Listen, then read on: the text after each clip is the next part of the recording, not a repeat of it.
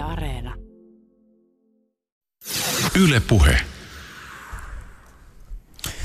Janne Kuusi, sä kirjoitit tällä viikolla blogitekstin Uuden Suomen sivuille ja siinä sä puhut niin sanotusta pakotetusta kiireettömyyden illuusiosta elokuvien kuvauspaikalla.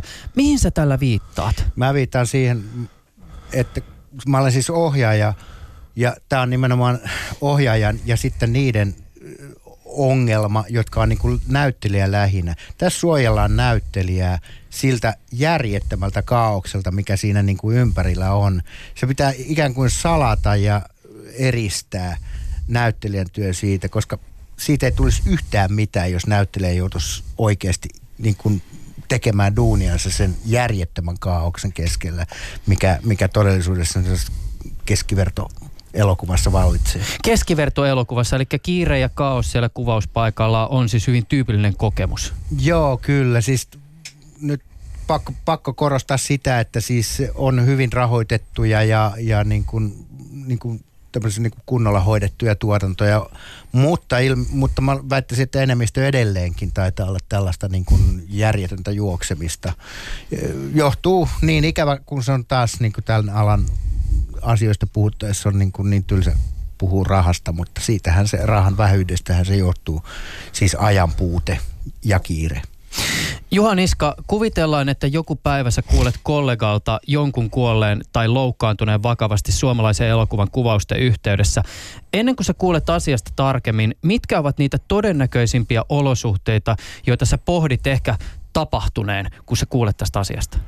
No silloin mä tietysti niin kuin pahin paineeni oli se, että mä näin, mä kuvittelisin, että, että joukko väsyneitä kollegoita, elokuvatyöntekijöitä, mahdollisesti ohjaaja tai kuka vaan on ollut esimerkiksi ö, tällaisen rättiväsyneen työharjoittelijan kyydissä lappalaisella pimeällä metsätiellä ja he ovat ajaneet päin tukkirekkaa ja kaikki ovat kuolleet. Tämä on mun pahin paineani, mitä voi tapahtua.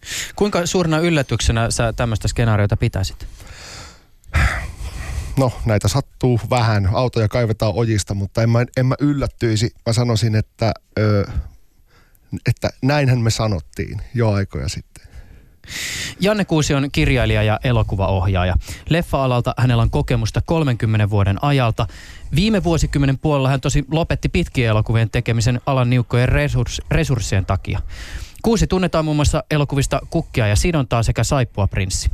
Juha Niska taas on työskennellyt niin kutsuttuna grippinä melkein parikymmentä vuotta niin Suomessa kuin Ruotsissa.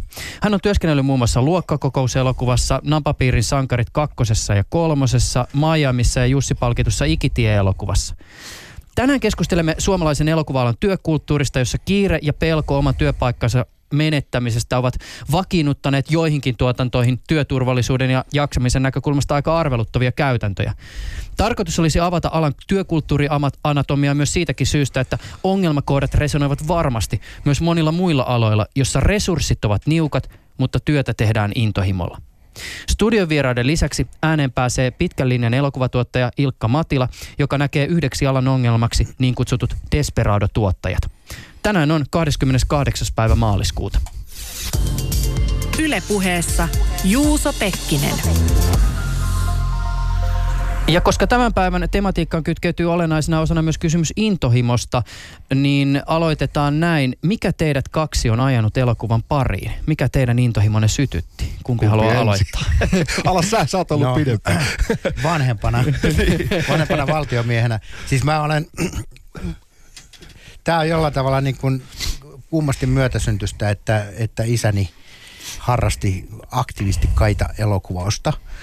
Eli mä oon ihan pikkulapsesta saakka niin kuin ollut siinä hommassa mukana tehnyt ihan niin kuin alakoululaisesta lähtien niin kuin omia pikkufilmejä ja vähän siinä vanhempana teinikäisenä tutustuin edesmenneeseen näyttelijä Matti Pellopäähän, jonka kanssa sitten yhdessä ruvettiin puuhaamaan kaiken maan kasimillisiä, siis mitä älyttömintä keksitään, se tehdään pohjalta. Mutta se jotenkin niin kuin kehittyi tällä tavalla ja pidin sitä aika lailla itsestäänselvänä jo ihan pikku skidinä, että, tota, että tälle alalle tai teatterialalle tai jo, jonkun tämän tyyppiselle niin kuin mennään. No minkälainen paikka se oli sitten, kun sä joudut toteamaan, että, että sä et enää halua tai voi työskennellä pitkien elokuvien parissa? Joo, se tota, odotettua niin 25 vuotta suurin piirtein, että tota, asiat muuttuis. Ne, ja kyllähän ne tietysti pikkusen muuttukin, mutta tota, niin, niin kuin toivottomasti. Sanotaan, että ihmiselämässä, aik- el- ihmiselämän aikana, jos ei niin kuin ne asiat muutu niin kuin aika ratkaisevasti siitä, äh, tavallaan, milloin, se, milloin sitä aloitti, niin kyllä se oli aikamoista räpeltämistä se niin kuin suomalaisen elokuvan tekeminen. Se oli niin kuin puoli ammattilaista, vähän harrastelijamaistakin ja, ja sellaista, että, että sitä tehtiin niin kuin valtavasta intohimosta. Jotain hyvääkin saatiin tietysti silloinkin aikaiseksi, mutta tota noin niin, tä- tätä ammattimaistumista odotellessa, niin se asia eteni niin hitaasti, että sitten sitä alkoi olla jo niinku tuolla toinen jalka haudassa. Ja ethän sä, ethän sä niinku voi niinku yli viisikymppisenä enää, et jaksa tehdä sellaista niin kuin väliaikais duunia tavallaan sillä tavalla, että niin kuin painetaan vielä tää kerran oikein täysillä. Niin kuin, ja, Mut kun se on joka ei, kerta. Ei, ei, nyt kauheasti liksaa eikä näin.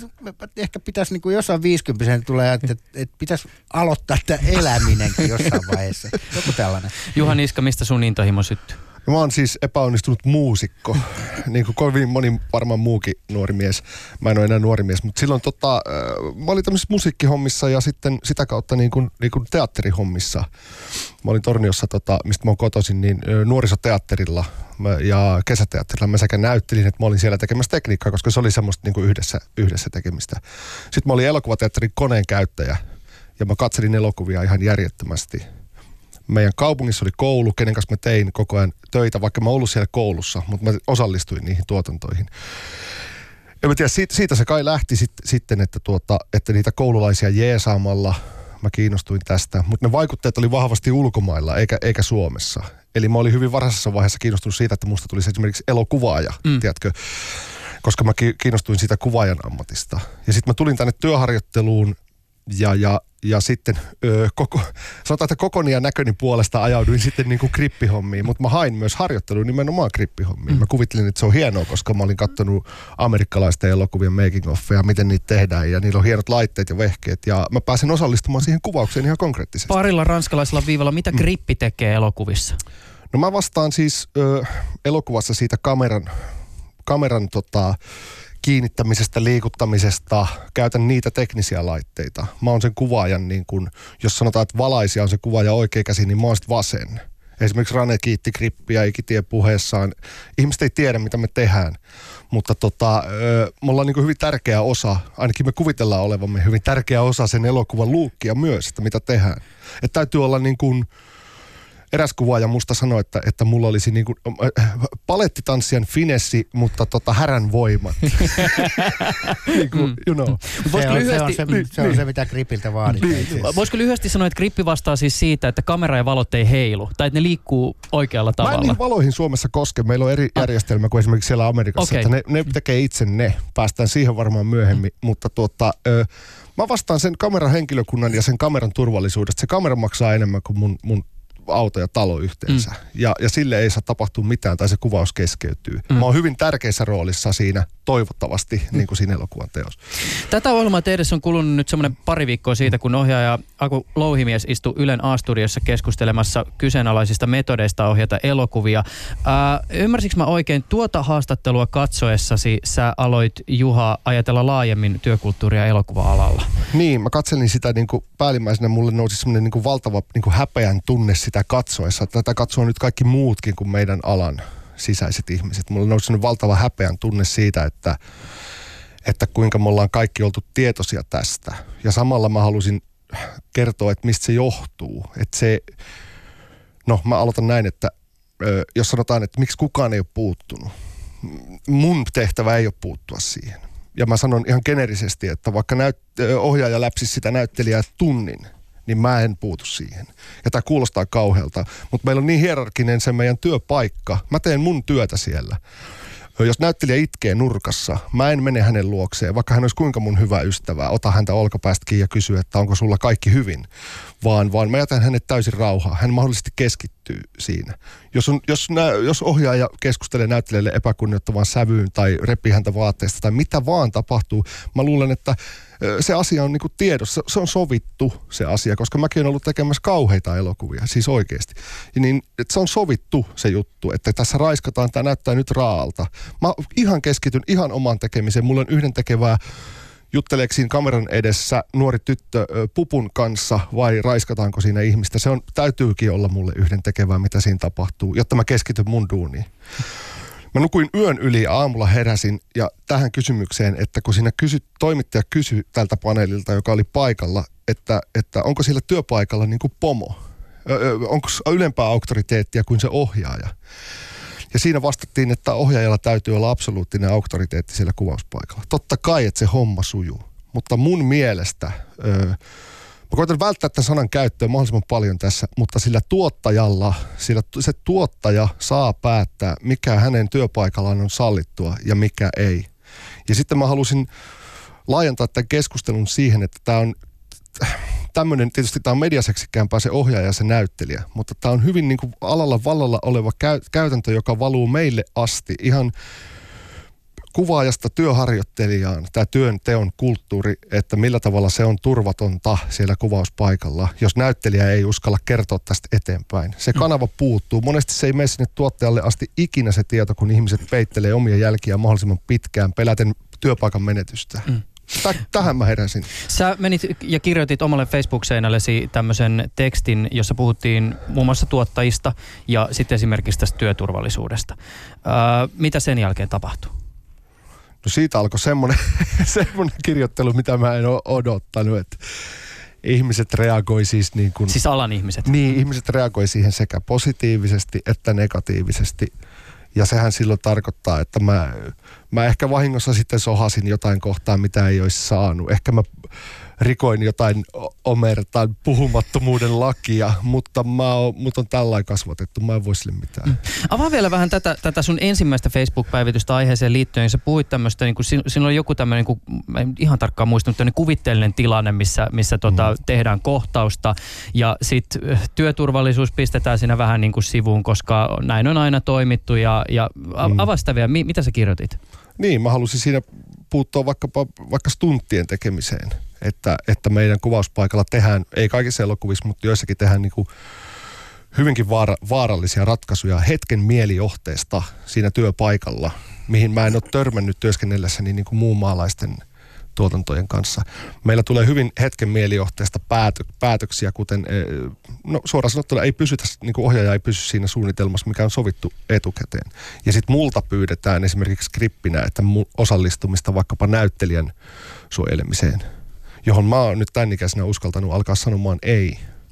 Ja se johtaa siihen, että mulla tulee, mulle tulee siitä huono maine, vaikka se, vaikka se vastuu kuuluu ihan muualle kuin mulle – kun mä oon puhunut siitä mahdollisesti kolme viikkoa etukäteen, että mä en koske siihen näyttelijään, jos hän roikkuu vaikkapa ikkunasta kolmannessa kerroksessa. Se ei kuulu mulle. Sitä varten on ihmiset kouluttautunut. Meillä on hyviä stunt-koordinaattoreita ja stuntteja. Me voidaan tehdä se sijaisnäyttelijällä. Me voidaan tehdä mi- mitä vaan. Me voidaan feikata se studiossa. Mutta tämä niinku resurssien puute ja tämä järjetön kiire, niin se on ajanut meidät siihen tilanteeseen, että me tehdään niitä ratkaisuja hetken mielijohteesta siellä työpaikalla, koska me ei esimerkiksi enää kuvata studiossa yhtään mitään niin kuin, ei, se on heti ei. Mä, mä ehdotan näitä ratkaisuja. Ne ratkaisut on multa, kun ne tulee, niin ne on ilmaisia ne ignorataan.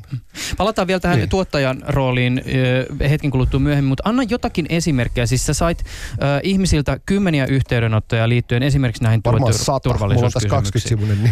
niin Itse pääsin todistamaan vain joitakin kymmeniä ja sen verran kuuntelijalle siis tiedoksi, että se mitä mä pääsin esimerkiksi näitä lukemaan, mm. niin, äh, niin tota, puhutaan siis ihmisistä, jotka on työskennelleet moni, monen alalla äh, yli kymmenen vuotta, mm. ovat olleet siis kymmenissä tuotannoissa mukana, mm. ovat todistaneet kaiken näköistä tekemistä ja he alkoi avautua sulle näistä erilaista esimerkiksi työturvallisuuteen liittyvistä mm. kysymyksistä. Ö, mm. Avaa vähän tätä kenttää siis, niin ja tässä muuten huomioitava semmoinenkin juttu, että, että ihmisethän ei näistä tyypillisesti puhu siitä syystä, että on pelko perseessä siitä omasta työpaikasta.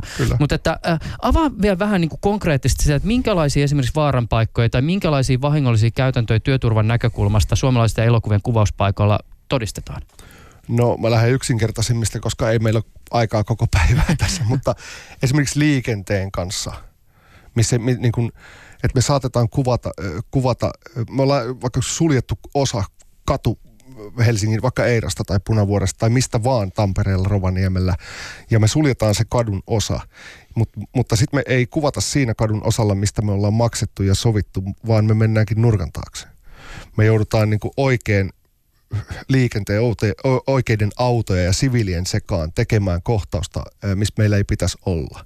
Se johtaa semmoiseen järjettömän kaaukseen, jossa meidän kuvausjärjestäjät menettää niin kontrollia siitä tilanteesta. He on ilmoittaneet sitten poliisille vaikkapa, että me kuvataan tässä – ja, ja, ja sivileille on ilmoitettu, meidän autot on parkeerattu tähän, taloyhtiöiden viety, viety ilmoitukset, että me tehdään tässä. Mutta me mennään sitten ihan muualle. Me mennään liikenteen sekaan, koska se näyttää paremmalta tai aurinko tulee tuolta tai näin. Se kaikki liittyy siihen niin kuin ennakkosuunnittelun puutteeseen. Sitten me ollaan hengen vaarassa. Sitten meillä on nuoria ihmisiä, jotka ei vaikka suostu pukemaan vaikka keltaista liiviä päälleen. Sen takia, että se ei näytä niin kuin coolilta mikä kuulostaa ihan järjettömältä, mutta nämä on tosi tarinoita. mä aina yritän pakottaa mun kaverin siinä, tai kaksi kaveria, että meillä, mulla on omat liivit siellä autossa, nyt liivit päälle. Me suojellaan kymmentä ihmistä, kun meillä on kolme ihmistä liivit päällä.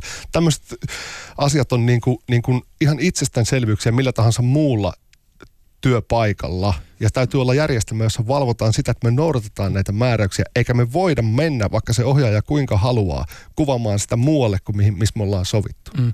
Nä, niin. Näitä tota, storia, mitä itse pääsin todistamaan, niin tämä liikenne on tietysti aika merkittävässä roolissa, siis siirtymät paikasta toiseen. Kyllä. Väsyneinä ihmiset ajaa autoja, joiden Kyllä. ei pitäisi olla autojen ratissa. Sitten just tämä, että kohtausta tehdään esimerkiksi just liikenteen seassa, turvallisuuteen ei kiinnittää huomiota.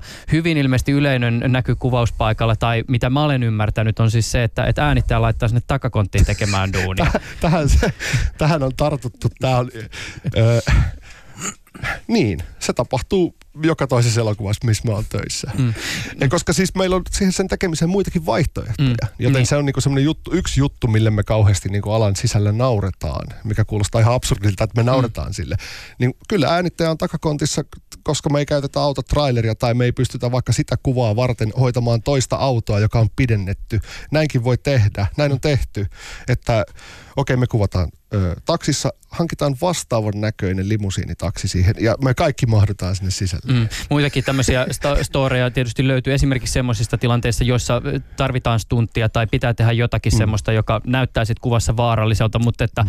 näiden storien perusteella monesti myös käy niin, että siellä kulisseissa se tilanne on ihan oikeasti vaarallinen. Kyllä. Tilanteita on paljon ja Janne Kuusi pääset hetken kuluttua ääneen, mutta mä haluaisin nyt vielä pointata tämän, esim, tämän niin tuottajakysymyksen sitä kautta, että aika monessa mm. näissä storissa tietysti nostaa kiire aika isoon rooliin, mutta myös kuvausryhmän ja tuottajan välinen suhde. Avaa hieman tätä.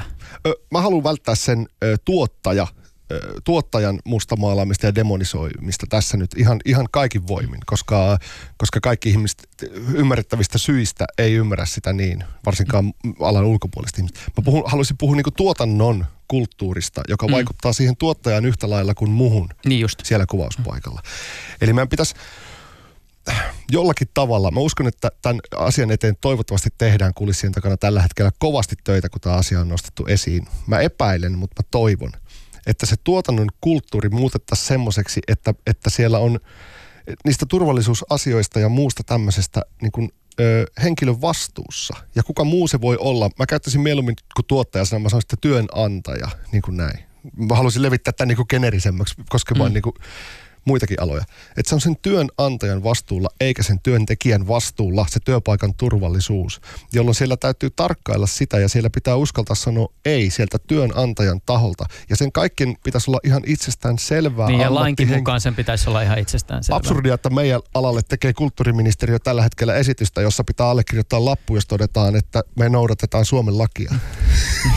Mutta mut, mut tässähän on siis, se, sehän tässä on niinku huomioitava myös, että, että äh, jos katsotaan esimerkiksi tutkimuksia liittyen työturvallisuuteen. Nyt mä tässä mm. refinoin markkinoin ja, mar, markkinointi- ja mainontalehteä, mm. joka kertoo siis äh, tämän Louhimiehen keissin innoittamana siitä, että Etelä-Suomen aluehallintovirasto teki viime vuonna työsuojelutarkastuksen yhteensä 78 elokuva-alan työpaikkaan. Valvonta mm. kohdistui yrityksiin, jotka keskittyvät elokuvien, videoiden ja televisio-ohjelmien tuotantoon, jälkituotantoon ja mm. levitykseen sekä äänitysstudioihin ja musiikkituottajiin.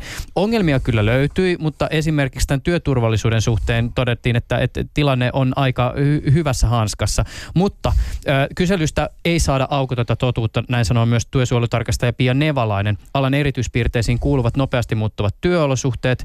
Ö, työsopimukset saattavat vaihdella muutamasta tunnista useisiin päiviin. Ne kävi käsittääkseni, tämä on se sama tutkimus, missä käytiin kysymässä tuotantoyhtiöiden vakituisilta työntekijöiltä sekä kalusta vuokraamojen vakituisilta työntekijöiltä, jotka on siellä vakituisessa työsuhteessa kahdeksan tuntia päivässä ö, vuosilomineen. Tämä tehtiin niille. Eihän niillä olekaan se- Äärimmäisen harvalla. Niillä Esimerkiksi vuokraamo, mitään käsitystä. vuok, niin kuin- niin, vuokraamo, kenen kanssa mä työskentelen koko ajan niin kuin päivittäin, viikoittain. Joo, siellä on kaikki asiat kunnossa. Siellä on ponnekaasu säiliöt turvallisesti, siellä on spraymaalit lukitussa kaapissa, siellä käytetään suojavarusteita, kun ajetaan trukilla. Ja siis niin kuin, ne on ne asiat kunnossa, mutta eihän tämä koskenut meidän elokuvatuotantoja millään lailla.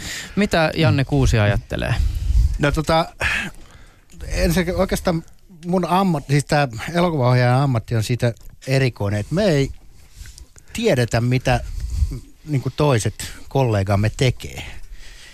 E, siis me kuullaan vaan niin sitä huhuja. Siis mä, oon, mä olin joskus tota, jossain vaiheessa 2000-luvun alussa, niin ää, me vaihdettiin Aleksi Salmenperän ohjaajan kanssa siten, että hän oli mun apulaisohjaaja ja sitten hän ohjasi muutaman jakson yhdestä TV-sarjasta. Mä olin hänen apulaisohjaajan.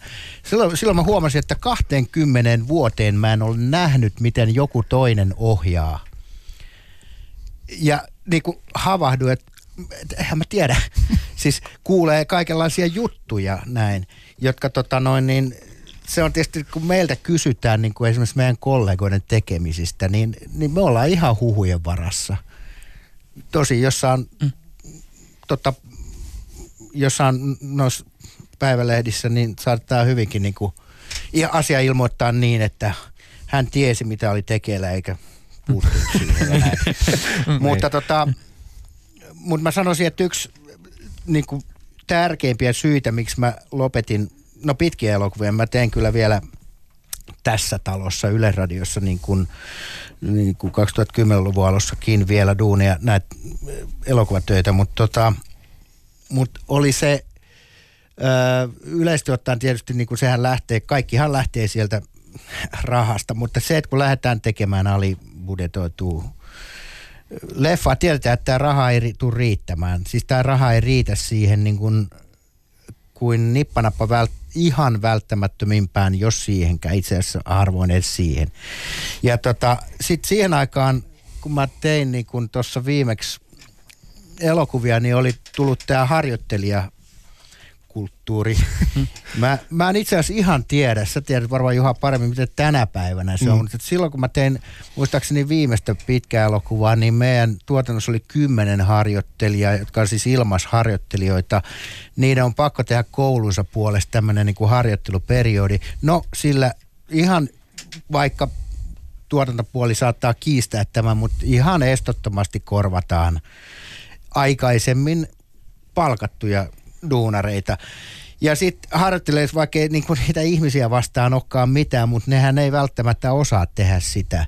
Ja ikään kuin jäljet joutuu korjaamaan sitten se niin sanottu esimies. Varmaan Juha hmm. tietää tämän kanssa, että et tota, et meidän, jotka siinä ollaan vielä jäljellä palkkatyöläisinä, mm. niin meidän niskoille kaatuu sitten se niin kuin, ikään kuin näistä huolehtiminen. Meidän piti jopa tehdä kaiken maailman arviotkin Kyllä. siitä. Luuletko, että siitä maksettiin pelkästään? No, joka tapauksessa tota, niillä sitten, että muistan, meillä oli esimerkiksi viimeisessä tuotannossa, pitkän elokuvan tuotannossa oli kaikki valomiehet, kaikki valomiehet oli harjoittelijoita. Okei. Ja niillä, kun ikään kuin tulkittiin, ettei niitä koske niin kuin mikään tota työlainsäädäntö, mm. niin niillä jätettiin niitä 16-tuntisia päiviä. Et ne oli ne, jotka tuli ekana duuniin ja meni vikana ja sitten ne nukku osi, osittain työpaikalla ja näin.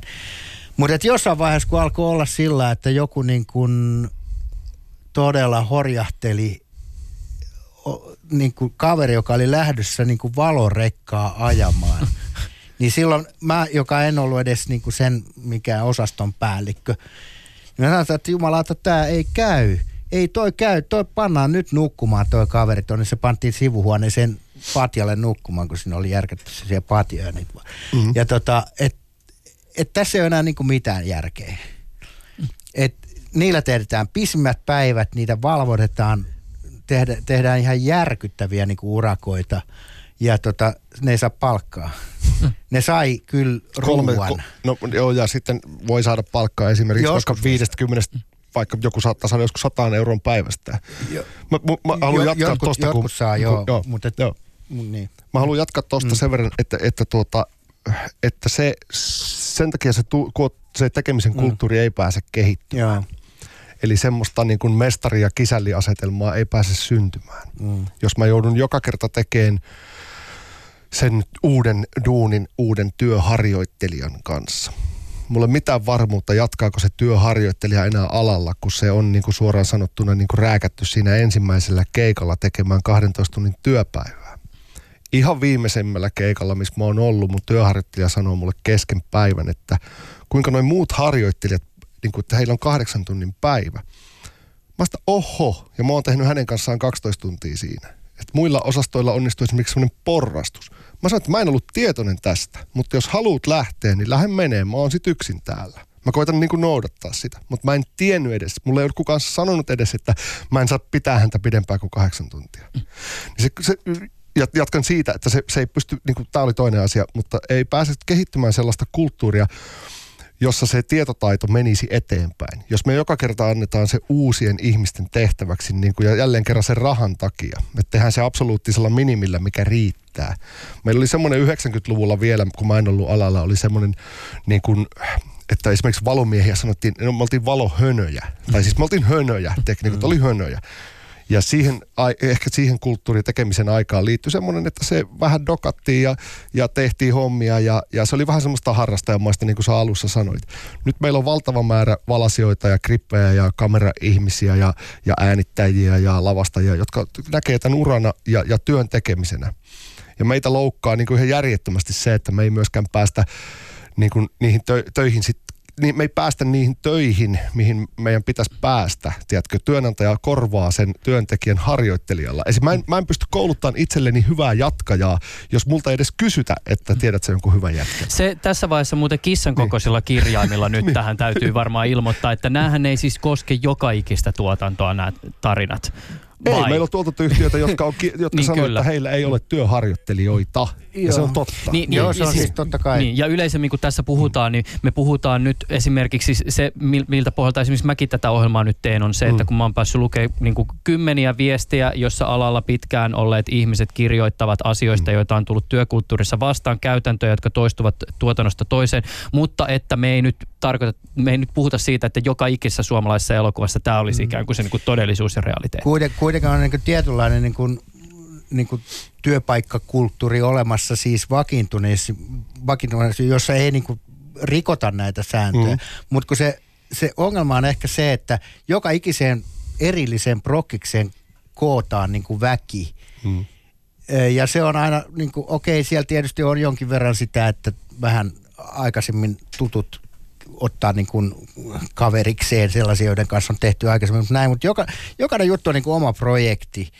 Eli se on ikään kuin työpaikka, joka kestää puoli vuotta tai jotain. Kak, meidän tapauksessa No, jopa no, okei, okay, alle 20 kaksi päivää. kuukautta. mutta, si- 20 mutta siis tää, mä haluan jatkaa tästä vielä, Niin. e, koska, siis tota, koska se ei, sen takia se ei, se ei missään nimessä pääse kehittymään, koska siis, ja se ei ole sen, sen tuotannon tai se työnantajankaan vika sillä tavalla, Mm. koska hän ei välttämättä tiedä, että hänkin voi tehdä ensimmäistä tai ainoata juttuunsa tai ensimmäistä juttua kolmeen vuoteen. Ja mä oon ollut töissä 200 päivää koko vuoden, tiedätkö? Mä oon tässä koko ajan. Mutta se olisi niin kuin, että se tuottaja luottaa sokeasti siihen, että jos vaikkapa ohjaaja tai kuvaaja tuntee jonkun hyvän jätkän, joka voi tehdä tämän jutun, niin se tuottajakaan ei voi tietää osaaksi jätkä. Mä sanoisin näin, että, että jos mä osaan rakentaa saunani ympärille ö, puuterassin, se on ihan eri asia kuin että mä osaan rakentaa omakotitalon, tiedätkö? Tai sen lisäksi mulle sanottaisiin, että tässä omakotitalon budjetti on 160 000 euroa, mutta me annetaan sulle vain 90 000 euroa, eikä me auteta sua edes materiaalin valinnassa. Mm. Niin siinä vaiheessa, kun se jätkä, joka on tehnyt musiikkivideon tai kaksi mainosta tämän saman porukan kanssa, joutuukin tekemään pitkän elokuvan, jota mä vertaisin tähän omakotitaloon, mm. niin viimeistään siinä kohtaa, kun se on keittiön kaakeleita niin kuin laittamassa, niin sen taito loppuu. Mm. Su- sullakin oli muuten Janne Kuusi tämmöinen omakotitalovertaus tuossa Uuden Suomen blogissa, johon alkuun viittasin. Joo, ja siis... tässä ymmärtääkseni keskiössä oli ei pelkästään se, mitä se kulisseissa tapahtuu, vaan myös osin se lopputuotekin. Sä puhuit tämmöisestä talosta, jos se ei ole Niin, ikkunoita. siis joo, se, se mitä esimerkiksi ohjaaja ja kuvaaja joutuu tekemään tällaisissa olos, niu, niukkuuden olosuhteissa, niin vastaan sitä, että että tuossa noin niin urakoitsija käy aina joka päivä läpi sitä rakennuspiirrosta ja tekee sellaisia korjauksia. Mä vertaisin sitä sillä tavalla, että se poistetaan tuosta nyt, koska tämä talo pitää satsata tähän, että talo pysyy pystyssä, niin poistetaan kaikki ikkunat. Niitä ei tarvita. Niin, no, ei, niin siis, no, se on, ne, ne on pakko poistaa, jotta tämä talo pysyisi pystyssä. No se on aika pimeä, pimeätä puuhaa kyllä. et, tota, mutta et jollain tavalla kokee, että näin pitää tehdä esimerkiksi niin kuin kuvan määrän suhteen. Tiedätkö? Joka päivä, niin kuin sä kirjoitit, Joo. joka päivä meidän kuvauspaikalla. Joo. Ja tämä ja tää on joka tuotannossa. Nyt Se jos sä sanot, että ei, ei haukuta kaikkia, mutta mm. tämä on joka tuotannossa. Myös isommissa. Tämä on Hollywood-tuotannossa, kyllä. missä vaan. Joka päivä kiistellään, tulee kymmeniä kysymyksiä sulle mm. ohjaajana. Mi- mistä voidaan luopua, koska mm. ei keretä. Ja se on sen ohjaajan duuni tietää, että, ja on tuottajan duuni, mikä, mikä riittää. Mutta Juha Niska edelleen, miksi te lähdette, miksi te lähdette paskoihin duuneihin mukaan? Jos teille enää. Okei. niin. Mutta minkä takia, alalla, minkä takia alalla lähdetään?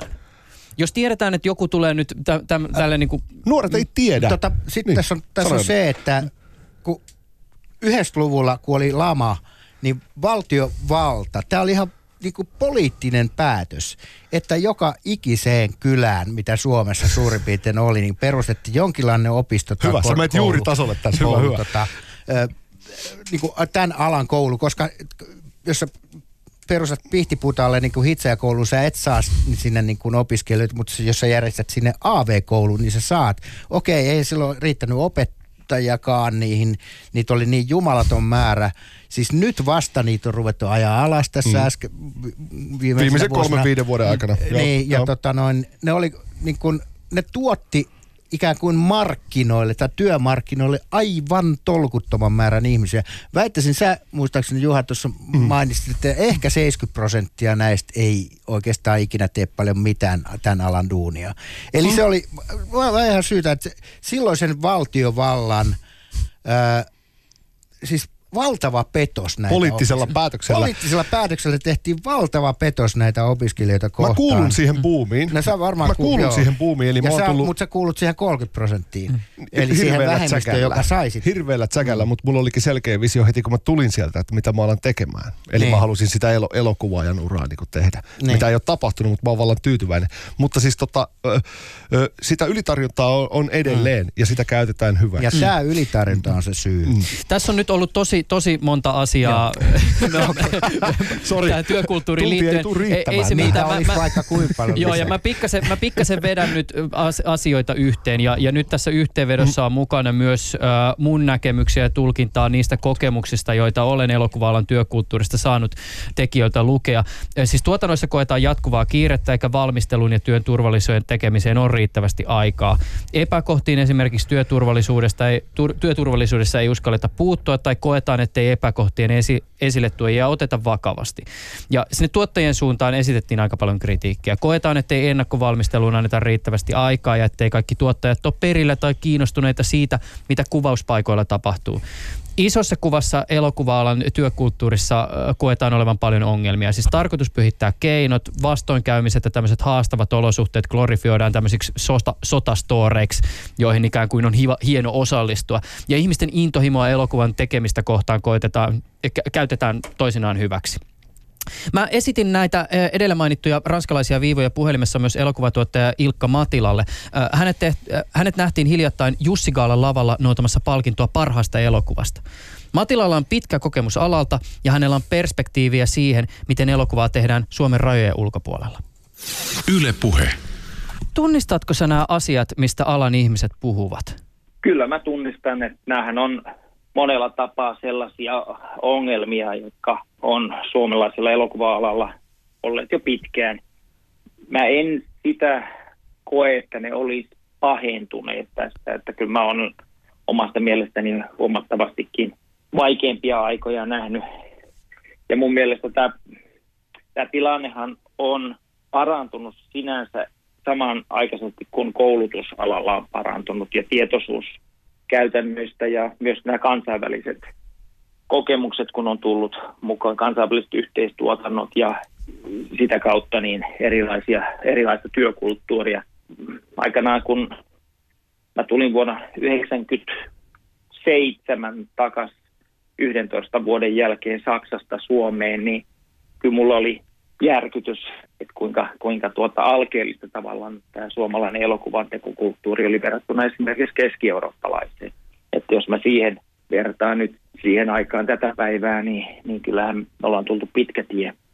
Onko tämä kritiikki tuottajia kohtaan sun mielestä perusteltu? Kyllä mun mielestä on, että tuottajan täytyy kantaa vastuu tuotannoista ja tuota, kyllähän jokaisessa tuotannossa niin tuottaja on kaikkien esimies. Jos tuotannossa on epäkohtia, niin silloin on tuottajan tehtävä ratkaista ne. M- miten sä itse pidät huolen siitä, että sun elokuvien kuvauspaikoilla ei synny sellaisia tilanteita, joissa työturvallisuudesta tingitään, koska on kiire tai paine saada se työ tehdyksi? No mä pyrin itse olemaan paikan päällä silloin, kun tällainen mahdollisuus on ja tuota, arvioimaan sen tilanteen, että, että tuota, mikä on se oikea toimintatapa kuulla kaikki vaihtoehtoja siinä. Ylipäänsäkin niin ennen tuotantoahan me käydään työryhmän kanssa läpi kaikki tuotannon osa-alueet ja myös ne toimintatavat työturvallisuutta ajatellen, niin me käydään läpi myös kaikki sellaiset kohtaukset, missä on mahdollista, että tulee jotain vaaratilanteita.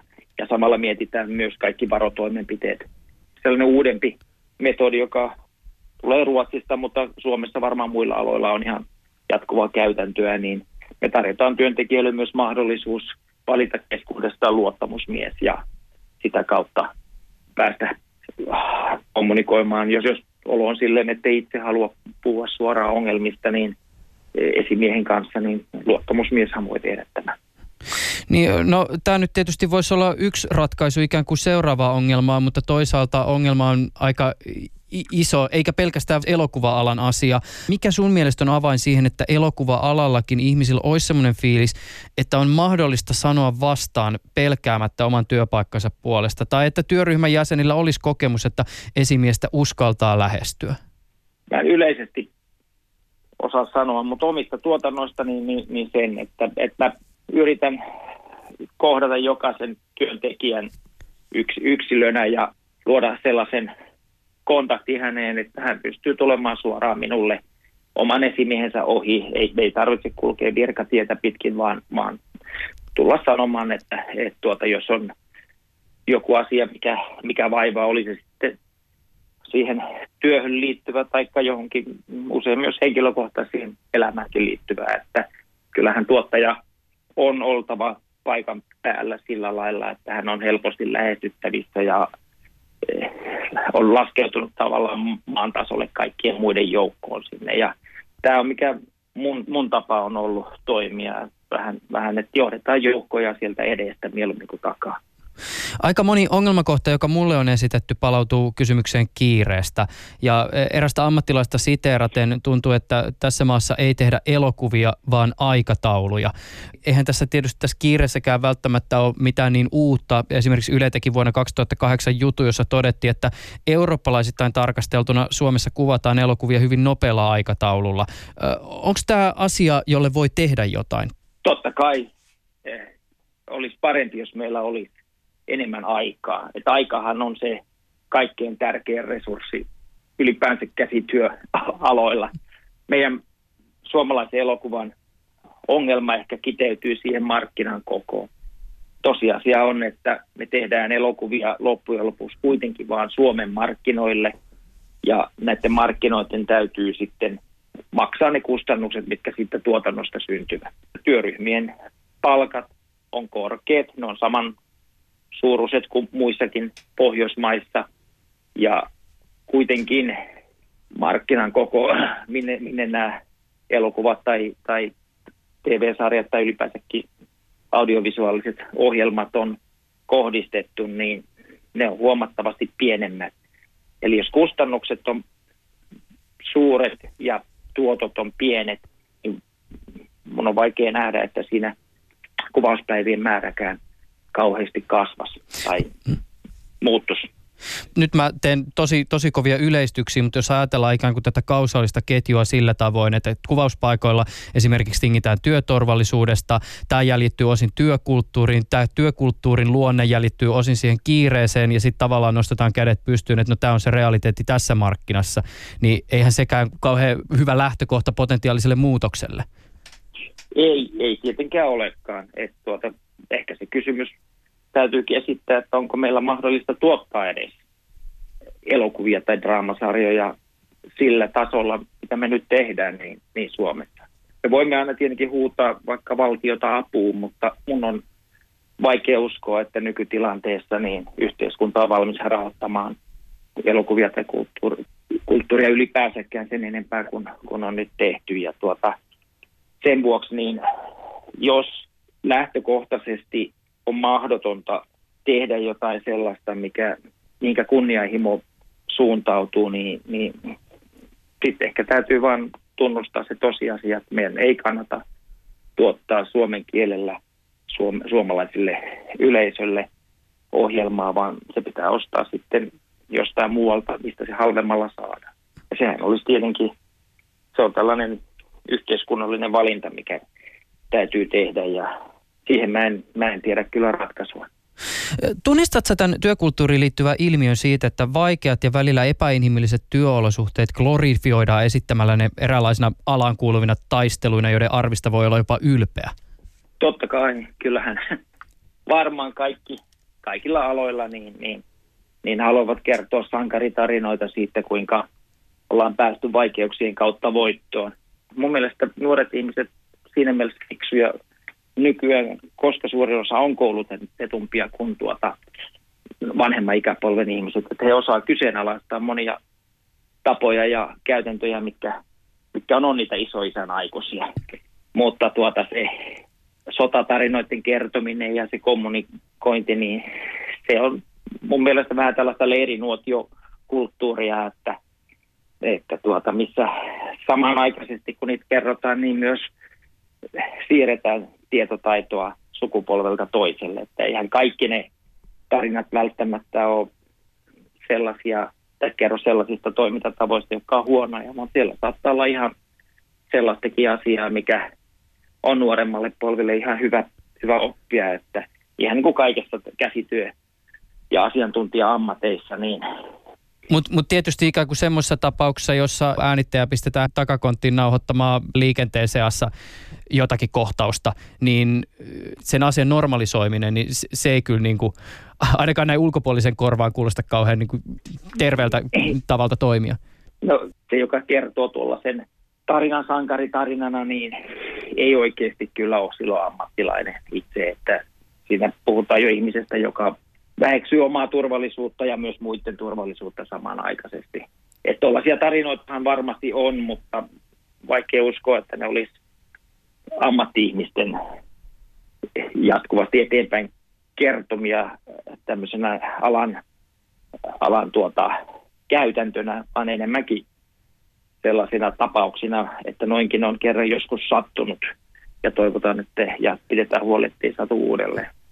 Mihin sä uskot, että tämä nyt käynnissä oleva keskustelu suomalaisen elokuvan tekemisestä johtaa? Minkälaisia mahdollisia maailmoja meillä ehkä on edessämme? Kautta aikojanhan on ollut monenlaisia tuottajia ja tuotantoyhtiöitä. Ja mä oon kutsunut monia tällaisia vähän villejä tuottajia, tämmöisiä desperado-tuottajia, jotka tekee kaikessa yhden ainoan työn valmiiksi saattamisen, oli se sitten leppa tai sarja – ja, ja mä luulen, että nämä on oikeastaan se semmoinen pahin ongelma meidän alalla, että, että meillä on hirveän vähän ammattimaisesti säännöllisesti tuotantotoimintaa harjoittavia tuottajia ja yhtiöitä, joiden, joilla on, on, on selkeät käytännöt ja jotka työllistää säännöllisesti ihmisiä jotka myös tuntee tuottajan tavat ja, ja, ja tyylin. Ja se, että on sellaisia kerta yhtä tuotantoa varten perustettuja yhtiöitä, niin mä toivon, että ne, ne oikeastaan katoisi tuosta pois. Tai sitten niille syntyisi joku erityinen kontrolli.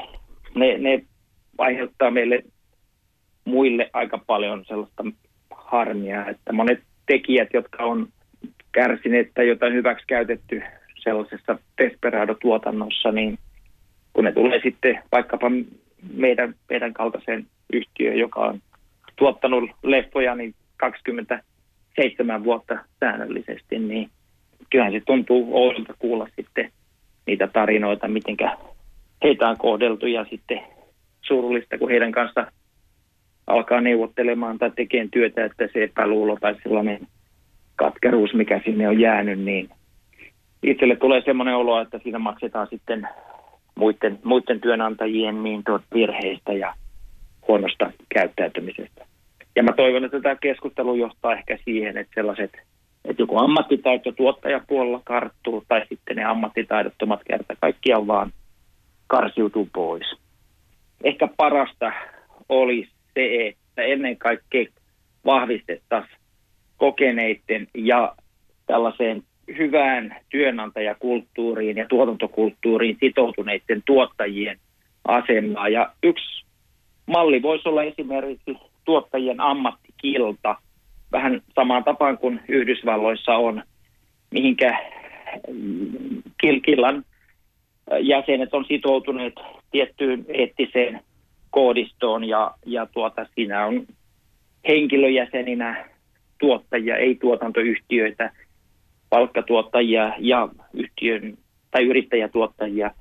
Ja jokaisella on sitten pitkä kokemus ja sitoutuminen niihin eettisiin sääntöihin, mitkä kaikki yhdessä jakavat. Ja tämä voisi olla semmoinen malli, missä erotetaan jyvät akanoista ja työntekijät pystyy ja rahoittajat sitten aina myös sen mukaan hieman valitsemaan ne tuotannot, että mihinkä lähtee. Että jos on tuottajana sellainen tuota ihminen, joka on jo pitkään toiminut, jolla on hyvä maine ja joka on myös tällaisen killan hyväksymä ja sitä kautta myös sitoutunut niihin, niihin tuota, tuotantoehtoihin ja sellaiseen tuotantokulttuuriin, mikä on myös työntekijän tekijän etujen mukaista, niin totta kai se on sitten myöskin helpompi työntekijän niin valita, että mihinkä tuotantoon lähtee. Ylepuheessa Juuso Pekkinen. Ja minkälaisia ajatuksia tuottaja Ilkka Matilan kommentit herättävät täällä studiossa? Haluaako vaikka Janne Kuusi aloittaa? No selvästikin hän edustaa tätä vähemmistöä, onnellista vähemmistöä. Ikävä kyllä, jos otetaan niin kuin, ei puhuta pelkästään esimerkiksi pitkistä elokuvista, vaan koko niin kuin tämä AV-kenttä. Ja siis tuo TV-puolihan on ihan valtavan iso, mm-hmm. iso niin kuin työ, työpaikkojen osalta, niin niin tota, näitä hänen mainitsemansa de, desper, Desperado-tuottajia, tuotantoyhtiöitä on kyllä, tota, kyllä niitä on pilvin pimeän tuolla. Öö, kaiken kaikkiaan tietysti niin kuin voi sanoa, että tämän pienen maan resurssit jaetaan aivan liian äh, niin kuin la- laajalti, heitetään kuin jyviä pellolle. Niin olet säkin sitä mieltä, että pitäisi alkaa tehdä vähemmän leffoja? No periaatteessa tässä on nyt kaksi vaihtoehtoa, että, että jonkin verran, siis jos ei niin kuin muu auta, niin ehkä, ehkä jopa vähän niin. Mutta esimerkiksi mä ottaisin tuon Tanskan esimerkiksi. Tanska 90-luvulla ihan valtiovalta niin kuin päätti ö, satsata kertalaakilla niin kuin oikein kunnolla leffaan ja TV-tuotantoon oikein niin kuin massiivisesti. Ne satsasi siihen muutaman vuoden ja silloin tanskalainen elokuva nousi maailmanmaineeseen. Ja me kaikki ja pidetään tuon, niistä. Niin, me pidetään, kyllä me pidetään niin kuin silloista ja vallan linnakkeista siis niin kuin näistä elokuvista. Ja tota, sitten ne rupesi tuottamaan itse, koska ne oli korkeatasoisia, ne rupesi tuottaa niin kuin ulkomaista rahaa. Ja sen jälkeen se jäi ikään kuin väliaikaiseksi se iso satsaus. Mm. Ja ne rupesi tuottamaan ja nyt se sen poikii. takia. Nyt, mm. nyt niin, ne poikii. Nyt se poikii. Mm. Ja tota, kun Suomessa tehdään sellaisilla budjeteilla, tässä on tämä, että et, et, et, mä oon monta kertaa sanonut, että suomalaisen niin elokuvantekijän suurin ammattitaito on se, että se pystyy niin kuin peittämään jälkeensä toisin sanoen tekemään sen näköistä jälkeä, että se ei olisi niin, kuin niin halpa kuin se on. Mm. Mutta, mutta se ei riitä vielä sillä että tekemään niin kuin todella hyvää elokuvaa. Ja se viimeinen silaus, se saattaa maksaa yhtä paljon kuin se siihen saakka, niin kuin siis tämä tote, toteutunut. Koko tuotanto. Niin, koko tuotanto. Niin, niin, niin. Ja sitten pitäisi satsata saman verran, jotta sitten saisi niin kuin esimerkiksi mestariteoksen. Tai Me nähdään, mihin se johtaa, kun niin. elokuvassa on neljä miljoonaa kahden miljoonan sijaan. Joo, joo. Me nähdään ja se ihan suomalaisissa tehdään muutamia. Niin. Suomessa tehdään aina silloin tällöin niin kuin näitä hyvin rahoitettuja, jo, jo, jollain mm. tavalla hyvin rahoitettuja. Ja silloin tulee niin kuin laatua.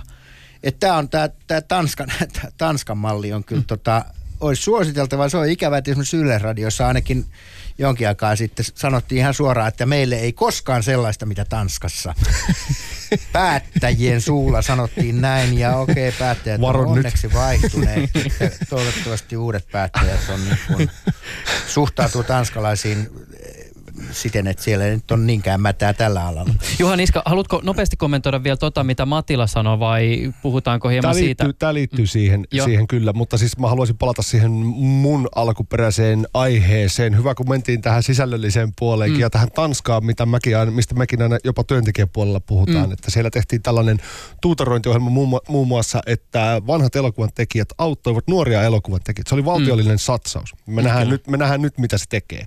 Ja he tekee niin kuin pienemmän määrän, teki pienemmän määrän tuotantoja isommalla rahalla. Mm mitä myytiin ulkomaille. Rahaa rupesi tulee.